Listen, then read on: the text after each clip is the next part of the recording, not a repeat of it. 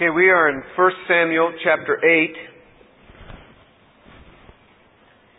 And we had read last time about how the elders of Israel had come to Samuel and requested a king. They wanted a king.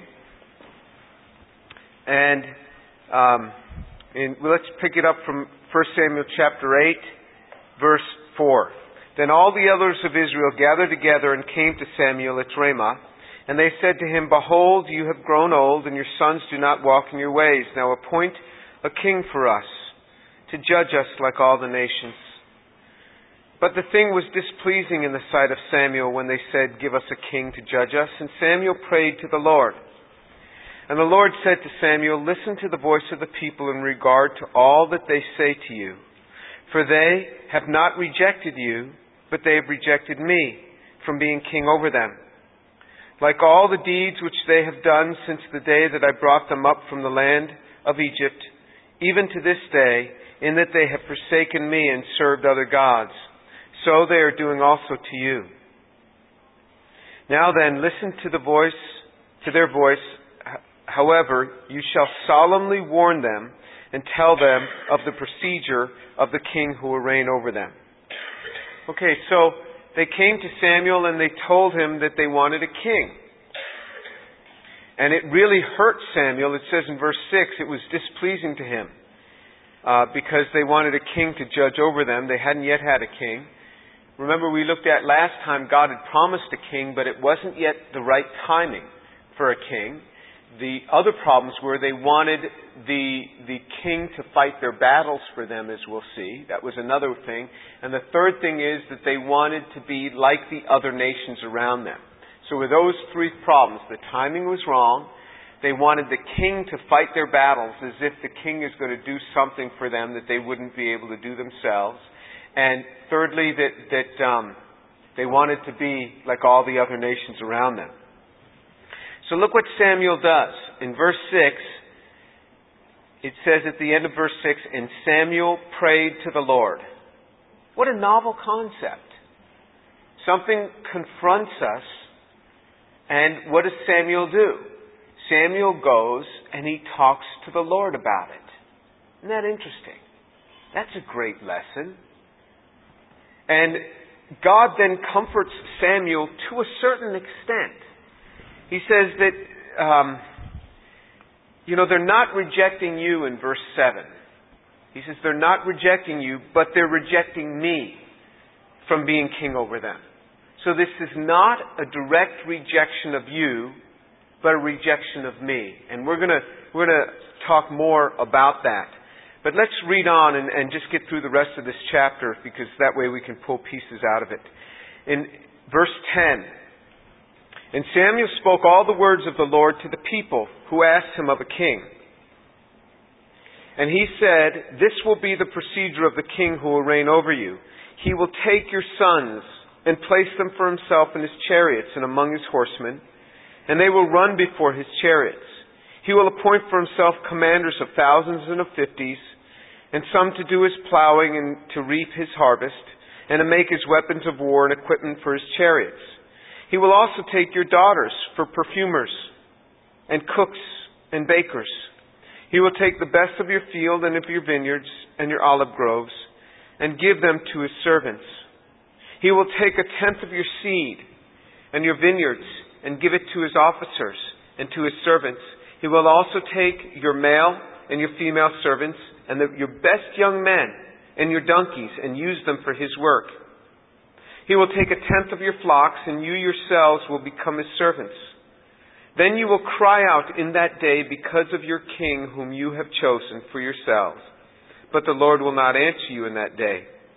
Nevertheless, the people refused to listen to the voice of Samuel, and they said, No, but there shall be a king over us, that we may also be like all the nations, that our king may judge us, and go out before us and fight our battles. Now after Samuel had heard all the words of the people, he repeated them in the Lord's hearing. And the Lord said to Samuel, Listen to their voice and appoint them a king. So Samuel said to the men of Israel, Go, every man to a city. So God told Samuel in verse 9, he says, Tell them what the procedures of kings are. Maybe that will, will, will shake them up. And so Samuel says, Let me tell you what a king will do.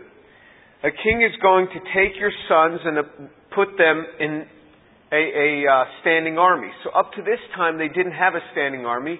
Everybody was in the army. When, when a war needed to be fought, people went forward. But now they were going to have a dedicated army.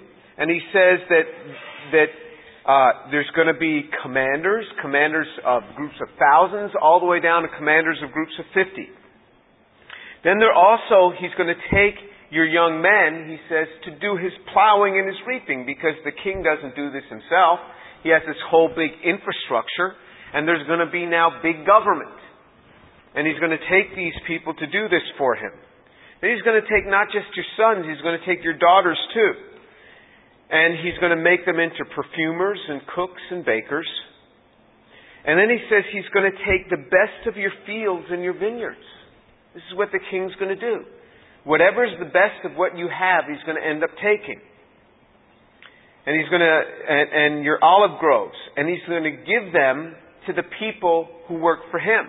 They're going to become government property. And he's going to take a tenth of your seed and your vineyards and give it to his officers and to his servants. So he's going to take his a tenth of the seed, a tenth of the vineyards. Then in verse 17, he's going to take a tenth of your flocks. So this is now the taxes that are going to be incurred. A tenth. It turns out that in Israel, people have done the calculation, and already through the law of Moses, they were giving 23% just to the work of the tabernacle and the associated priestly work and the offerings that were to be made up. About 23%. Now, on top of that, you're going to get another 10%, which is going to be an added tax because you'll have a king. And you know, generally, when you pay tax and people talk about more tax, you listen up. But if you don't pay tax, oh well, you know, you don't worry about it. And I'm always amazed that when you know, taxes are discussed, students just don't care. In fact, they say, oh no, taxes are good, it pays for things. And I'll say, well, wait till you meet Mr. FICA. And, and you wonder who that is, and you start paying. And it's amazing when they get their first paycheck, they thought their salary was X. And now it's X minus some large number. And they're like, what happened here? We had planned on, on this, this amount. And I say, oh no, that's the tax. Okay, well, maybe one day I'll make more money. Okay, well, then your tax will go up. and it's, really interesting from my perspective to watch students who have these glowing eyes as students and everything's okay. And then, when they get their real job, how things start to change and how their politics start to change once they've graduated and they start getting a real job. And uh, I saw it. I saw it in my own daughter, who argued with me that taxes are great, that I ought to pay more taxes. And then it came time for her to pay taxes, and she had this tax bill, and I said, "Well, you you know you can give more. There's actually a slot right there where you can give more." And, and everything was now different, and she she wanted me to pay the tax for her because she had not saved up enough to do this sort of thing. And, and uh, so, so attitudes start to change. But the warning came. And then he says, and, and uh, uh, so there's going to be this big government. And then he, he warns them in verse 18, then you're going to cry out because of your king whom you've chosen for yourselves, but the Lord will not answer you in that day. So you would think that after hearing all of that, they'd go, well, maybe it's not such a good choice. Forget we even asked. You know, God warned them. If it says in verse 19, Nevertheless, the people refused to listen to the voice of Samuel, and they said, No, but there shall be a king over us. You know, that's a dangerous thing to think about. That God gives us warnings, yet He does not force us. You know, in some ways that, that can be quite concerning. That He does release us to do what we want to ultimately do. He does release us. And He gives us lots of warnings. And then in verse 20, you see that indeed it's because uh, um, we want to be like other nations that our king may judge us and go out before us and fight our battles. As if the king himself fights the battles. No, the king has you fight the battles. Remember, the king doesn't pick up the sword. He has you pick up the sword. And in fact, it's not just the attacks from the outside. I mean, the king decides he wants something or he's upset with a group of people. Now you have to go out and your sons have to go out now and fight on behalf of this king because he's upset with somebody. This is a, you know, a pretty scary warning. No, we want that. Because we believe he's going to fight for us. You know, this sort of thing, we represent you, we will fight for you. No, I mean, it's the people who do this. Government has no money. Did you know that? It is individuals that have money. They give it to the government, and the government gives, takes some and gives a portion back. It is people that do this. God is presenting this to them. In verse 21, now after Samuel heard all the words of the people, he repeated them in the Lord's hearing. There you go again. Samuel had prayed. God said, they're not rejecting you, they're rejecting me. And then once he does this, he says, but warn them. So he warns them, and their reply is, give, give, to him, give us the king anyway. He'll fight our battles for us. He'll judge us and fight our battles. So Samuel then recites what they said to the Lord. This is like counseling session. This is what it is. Samuel goes before the Lord and says, Lord, they said this. Now, God knows what they said. God has ears, He can hear. God can hear. But Samuel recites this to the Lord. This is a good thing. Look at the way this man Samuel, who has this really deep relationship with God, operates. He goes and this comes at him and right away, what does he do? The first thing he does, he goes and he prays. God instructs him what to do. And then the outcome of it, he goes and he recites this to the Lord. It is good to come before the Lord and to recite these things. Hezekiah, what he did when he had received a letter of warning that they were going to take over his entire city and kill him and everything in it, he took that letter and he laid it out before the Lord as if God didn't know what was in the letter already. But no, he took it and he laid it out before the Lord. He put it before the Lord. This is a good thing to do so that when situations come before us, and I've done this on many occasions, where I'll print out an email and lay it out before the Lord and go and pray over this thing and say, God, look what I'm confronted with. Because God then sees our seriousness in this, in taking our problems to Him and voicing our problems. He knows what's in the email. It doesn't physically do anything for Him to see me put it out there.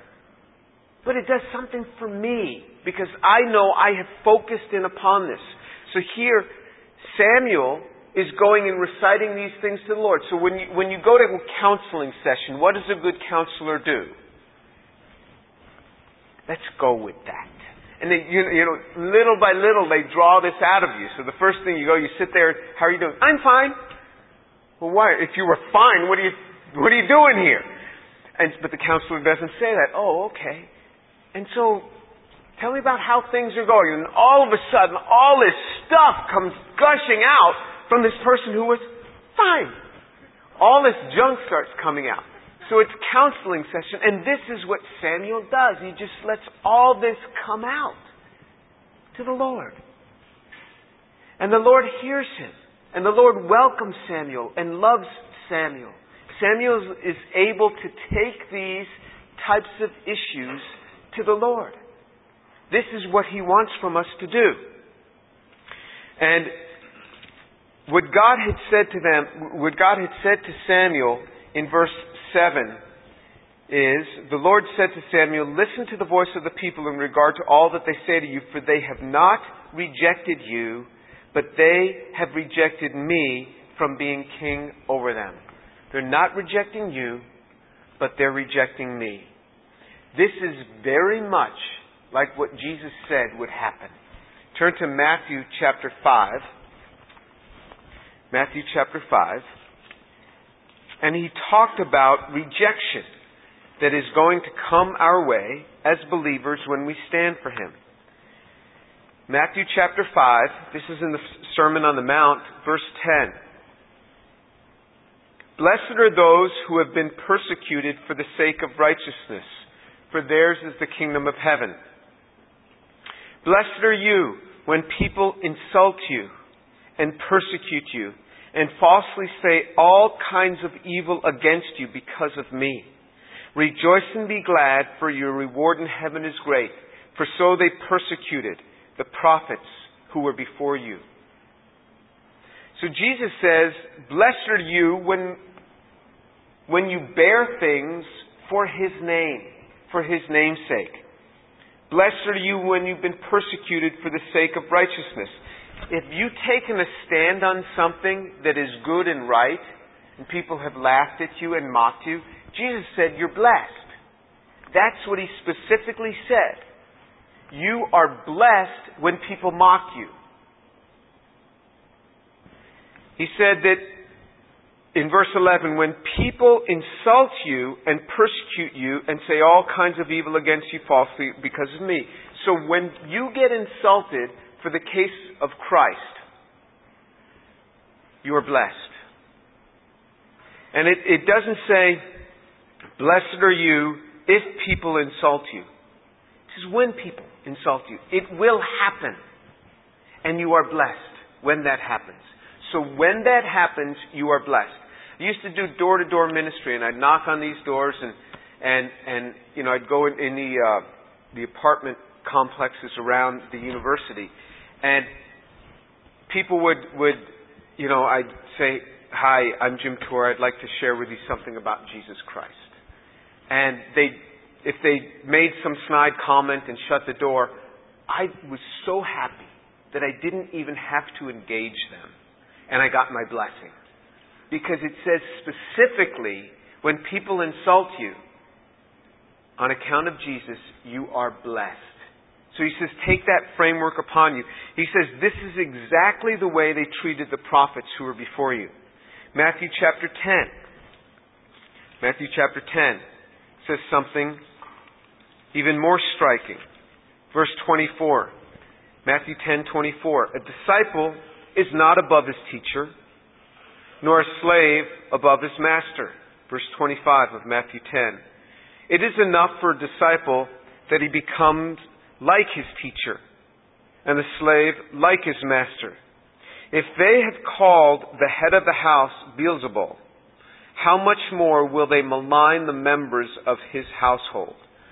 So, um, so they called Jesus Beelzebul, a ruler of the demons, or specifically from the Old Testament, uh, uh, uh, ruler of the flies, which was which was associated with demons. So if they, Jesus said, if they said this to me, how much more are they going to malign you? So when you get picked on for your faith, don't go running back and saying, look what's happened to me. I can't believe it. it. We have been warned. These things will happen. In other words, we can almost say, if it's never happening to us, are we witnessing anything? Because Jesus said this will happen. These things, rejection does come. It says in 2 Timothy 3:12, all those who desire to live godly in Christ Jesus will suffer. All who desire to live godly in Christ Jesus will suffer. I mean, this is pretty clear. This is in 2 Timothy 3:12. That's pretty straightforward. It's going to happen. This is why when Samuel underwent this rejection, here is a man that his whole life, from the time he was immediately done with his weaning, up until his age at 70 something years old now, he had served in the temple and given of himself. And then he had served as judge. From the time he was a boy, he was serving, and now he was being rejected. Imagine how he would feel. You know, I do one small little act for somebody. Know, I hand them the sugar bowl. And they don't say thank you, and I'm offended.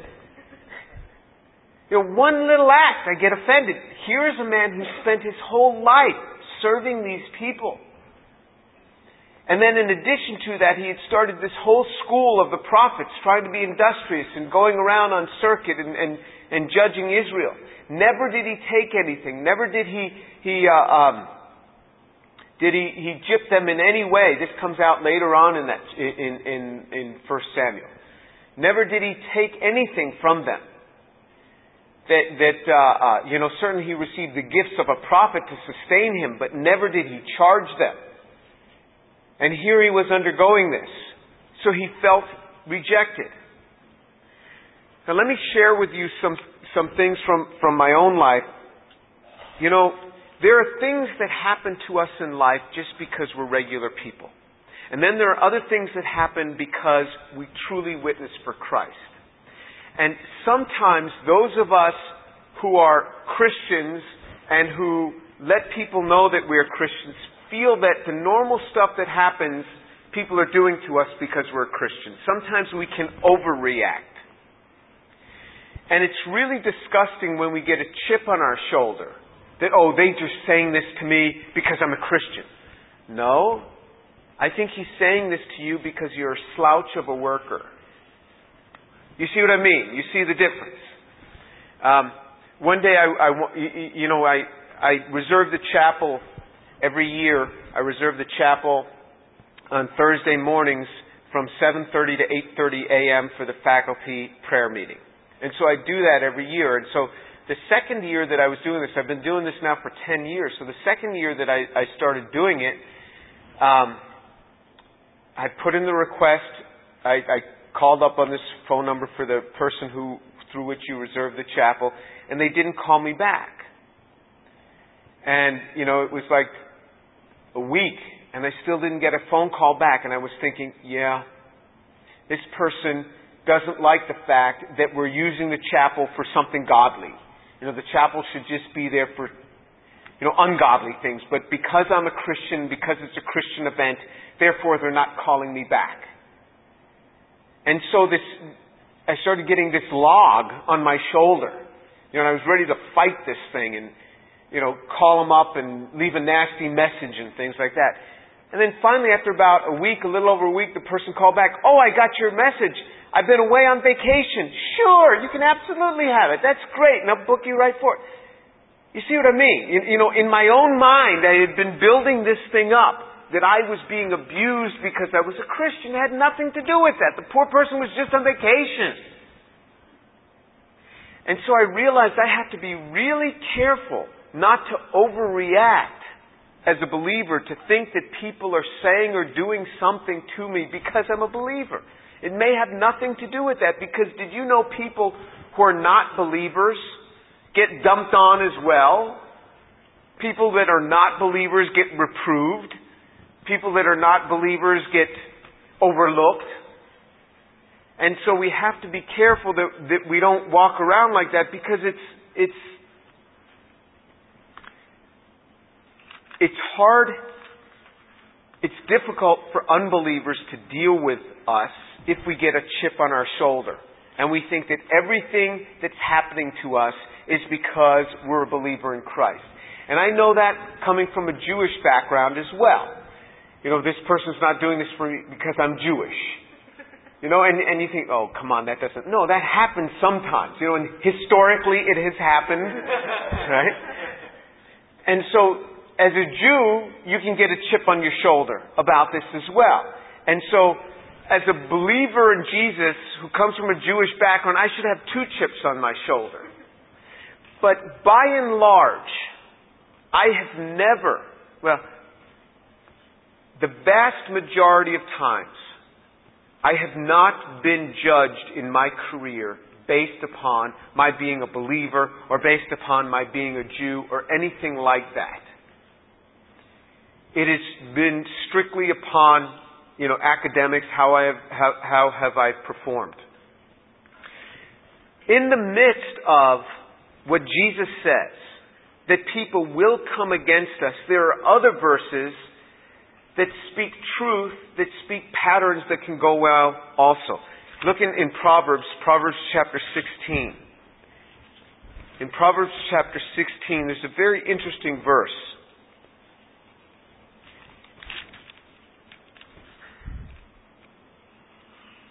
In verse 7, Proverbs 16, verse 7. When a man's ways are pleasing to the Lord, he makes even his enemies to be at peace with him. You know, you can garner so much favor, even from your enemies, when you're pleasing to the Lord. You can get a lot of favor this way. And our response is to be different. Let me share with you an instance of what happened once. Once in a, in a faculty meeting, some people came against me because I had invited Hugh Ross to campus. And, and uh, uh, one person said, I cannot believe that, that, that Jim had sent out an email inviting all the faculty to this event. And I, I was like, there must be a Jim here that has nothing to do with me. It didn't even cross my mind that I had done something offensive by inviting people. And then another guy started in on me. And then I realized he was talking about me. And, you, know, Hugh Ross speaks about this concept of intelligent design. And so I thought, you know, this is an academic institution. He's an astrophysicist, and let him come in and speak. And, and uh, you know, we're an open academic institution.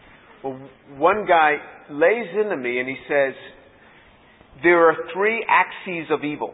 And this is at a faculty meeting. There are three axes of evil. I'm like, axes of evil? Child pornography, Holocaust denial, and intelligent design.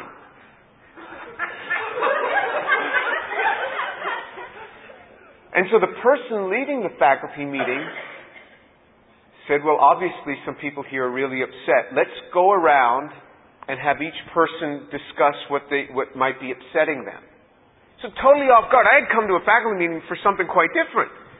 And so each person was going around and some people said, I have nothing to say. And other people were like, one woman said, you know, you know that Bible you gave me eight years ago? Uh, Bible eight years ago? I said, you know, I give out so many Bibles, I don't specifically remember but now that you mention it, I do remember there was a time that you were having difficulty, and I probably gave it to you to help you. She said, Well, you terrified me with that. Oh. And, you know, then the first person who had shared had already walked out. He says, I just can't take it anymore. So he vocalized and then left. So I couldn't even, I had nothing back to say. And then after everybody went around and said what they needed to say, the person leading the meeting said, There's a lot here. We better go around again.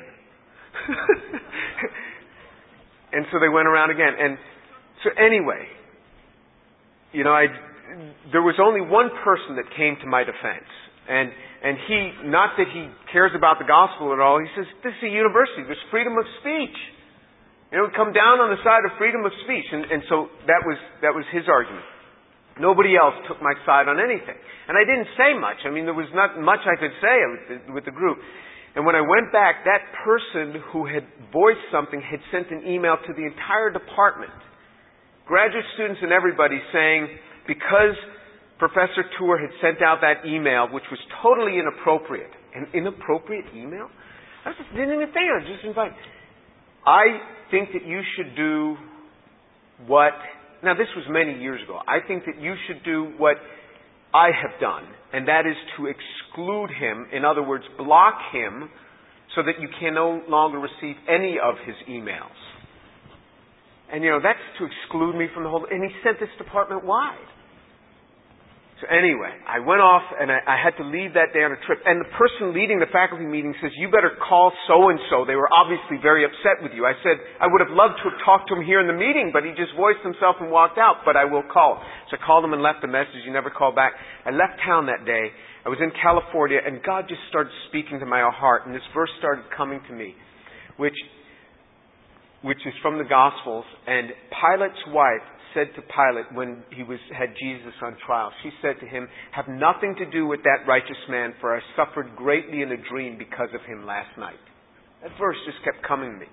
So I went to bed. I was quite peaceful, went to bed, although I was, I, I was quite hurt you know, that my colleagues were like this, that, you know, I gave out Bibles that I shared with a person and they were been offended by that. And so that night I slept quite well. I woke up in the morning and I checked my emails and there was an email from this individual who had walked out, who had sent the email.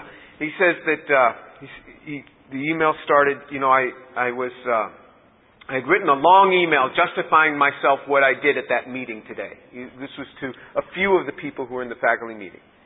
But I've deleted it because I realized I was totally off base and I had a miserable night. And, you know, here was this verse coming back to me that, that you know, I slept quite soundly and he didn't. And um, he apologized for not letting me express myself. So anyway, a few weeks went by and I saw him at a faculty meeting. He had still never responded to my voicemail message that I would love to get together with him and talk with him. He walked up to me at a faculty meeting. He said, For the rest of my career, I will probably regret what I said to you. That was so wrong of me. And I said, Look, don't worry about it. I have said so many things that I regret. I'm the master at saying things that I regret. And I wanted to make them feel, you know, this, because I have. I mean, I say things all the time. I mean, these messages. Sometimes I go back and delete segments because I've, I, I, I regret what I've said. And this guy has become one of my best friends in the department. And he is an advocate for me all the time. And I come back to this verse that, that uh, when a man's ways are pleasing to the Lord, he makes even his enemies to be at peace with him. These sort of verses come just drilling right back to us it says in Luke chapter 6 that we are to bless those who curse us. We are to pray for those who mistreat us. This is to be our response. What are we to do when people come against us in this way? The Bible is very specific in Luke chapter 6. Bless those who curse you in verse 27. Pray for those who mistreat you. Bless them. Pray for them. Show mercy to them. It says, if you are only good to people who are good to you, you're just like the Gentiles. No, but you are to be good to those who mistreat you. This is our commandment as believers. In Romans chapter 12, 21, it says, Do not be overcome evil, but do not be overcome by evil, but overcome evil with good, to do good in return. Romans 12:18 says, "If possible, so far as it depends on you, be at peace with all men. As much as you can, be at peace with all men." It says, if possible, so far as it depends on you. Now, if that person is not going to let you relate to them in any way, then that's out of your hands. But if possible, so far as it depends on you, there's to be openness.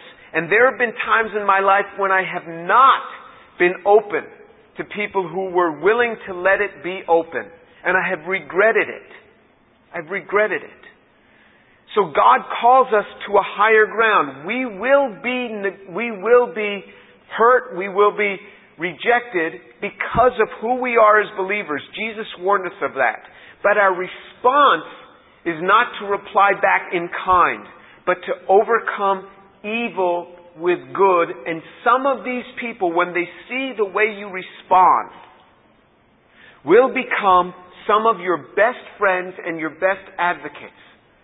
God will cause even your enemies to be at peace with you. Let's pray.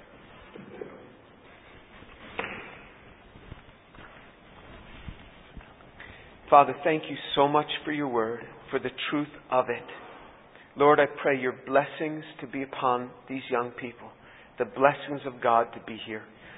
Father, that they would learn to enjoy the richness of your blessings. Father, I pray that you'd give them hearts to walk uprightly, that when rejected, that they would forgive. And Father, that they wouldn't desire to be like the world around them or push things at an improper time. Father, I pray that they have good lives, lives that are dedicated to you. The grace of God be upon them, I pray. In the name of Jesus. Amen.